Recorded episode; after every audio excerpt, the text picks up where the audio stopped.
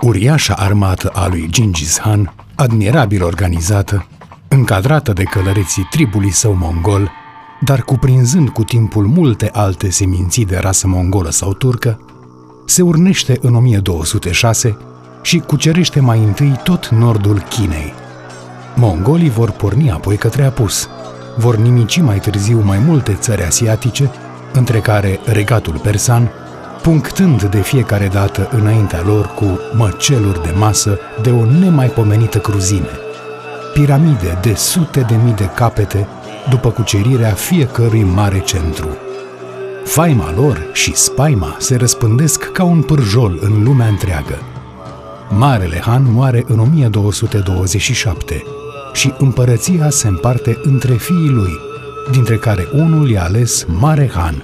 Dar, chiar înainte, o armada cum nu mai cunoscuse pământul, pornise prin Siberia spre Europa, sub comanda unui nepot al lui Gengis Khan, Batu Khan. La nord de Marea de Azov, pe Calca, o coaliție a cumanilor albi cu rușii Marelui Cneaz de la Kiev, împăcați cu acest prilej, suferă în 1223 o cumplită înfrângere.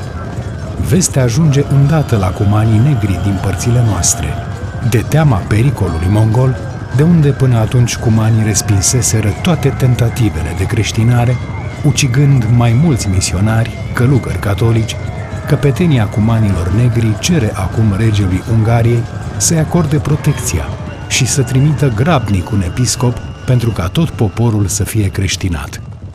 O impunătoare delegație sosește în 1228 peste Carpați, undeva la granița Moldovei cu Muntenia – având în fruntea ei pe însuși fiul regelui, viitorul rege Bela al IV-lea, și pe primul prelat al Ungariei, arhiepiscopul de Strigonium.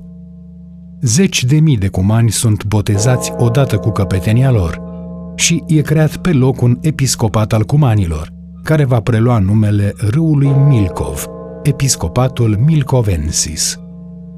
În 1241, trei coloane mongole înaintează din părțile Rusiei către Apus, distrugând pe rând cnezatele rusești, regatul polon sprijinit de cavaleri germani și trecând peste țara noastră, unde vor întâlni în nord rezistență din partea sașilor, de curând instalați la minele de la Rodna, iar în sud, din partea unei formațiuni valahe și, întrunite, nimicesc în Ungaria armata regelui Bela acesta nu-și găsește scăparea decât refugiindu-se pe o insulă din Adriatica. Se așteaptă ca puhoiul mongol să se îndrepte acum către marile țări din apus. Dar, în 1242, mongolii se retrag subit, nu din pricina vreunui contraatac creștin, ci fiindcă a sosit vestea morții Marelui Han. Iar toți frații, fiii și nepoții lui se grăbesc către Karakorum pentru alegerea noului Han. Întreagăt trebuie spus că conducătorii apusului, papa, regele Franței, regele Angliei, au crezut un moment că s-ar putea folosi de acești nou veniți atât de temuți împotriva puterii musulmane, care rămânea în gândul lor marele adversar al creștinătății. Europa centrală și apuseană va avea totuși răgazul de a se reface și întări. Mongolii însă nu s-au retras cu totul din Europa, ci au înființat în sud-estul Rusiei, pe Volga inferioară, un stat puternic, cunoscut sub numele de Hoarda de Aur, care va ține în vasalitate principatele rusești timp de peste 200 de ani și va roi și mai la apus pe malul Mării Negre și în Crimea, unde mongolii se vor contopi cu foștii cumani albi, a căror limbă o vor adopta.